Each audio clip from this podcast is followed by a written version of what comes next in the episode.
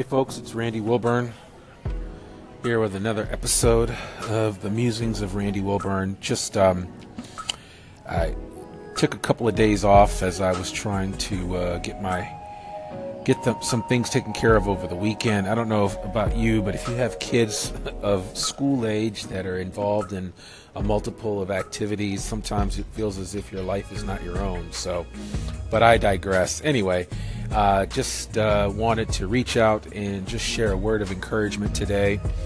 And just simply, um, I've been doing a lot lately with the brain and the importance of it and recognizing how everything ties into uh, making sure that you take care of your mental health uh, first and foremost.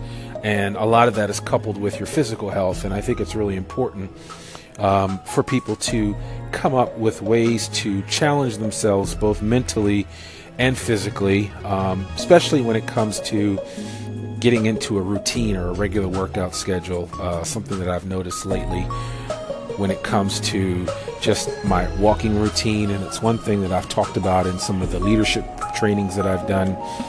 That the routines are really what grounds you uh, in creating a work ethic and a habit that that will allow you to progress successfully and grow.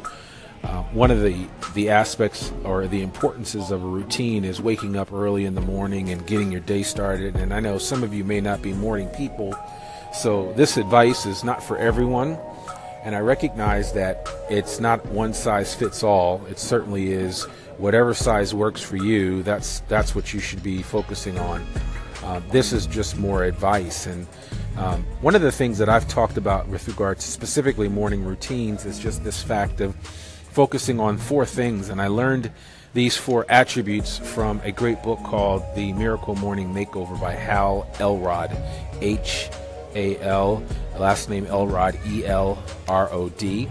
And uh, Hal wrote this book, and he talked about focusing on four things first thing when he gets up in the morning.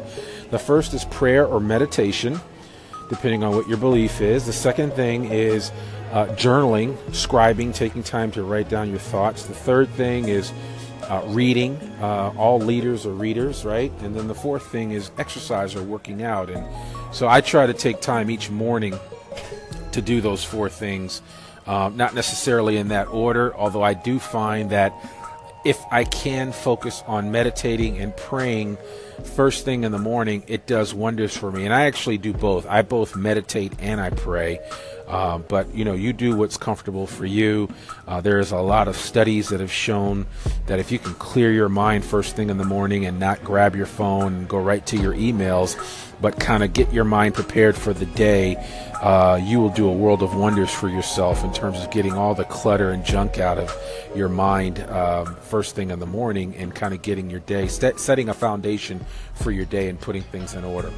The second thing that's really important is to be able to write down your thoughts and um, really kind of keep track of, of what's going on in your life. Sometimes it's, it's really cathartic and therapeutic for us to take time to write down our thoughts and, uh, and journal a little bit. Uh, I don't care if it's just a page or two. Uh, I would encourage you to take time to do it on a regular basis, and you will find real, real fringe benefits from uh, taking the time to scribe and to write things down. Um, and then the th- third thing would be for you to take some time to read.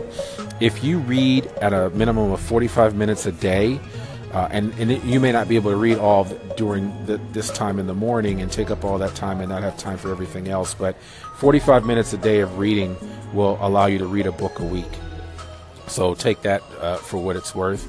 And then finally, if you can figure out a way to um, focus on getting in regular exercise, uh, I work out six days a week, sometimes seven, depending on where I'm going. And I even get up at oh dark 30 before a travel day to work out because there's just something about getting your day started with some aerobic activity. And I'm not talking about hours and hours of treadmill work, but just get, even if you get out and do a brisk walk, get out and get that body moving. Uh, you can do 10 minutes of high intensity um, aerobic activity. Uh, you can jump around on a rebounder, whatever it takes to get yourself going. But I would really encourage you uh, to, to make the most of it and try the try starting a routine.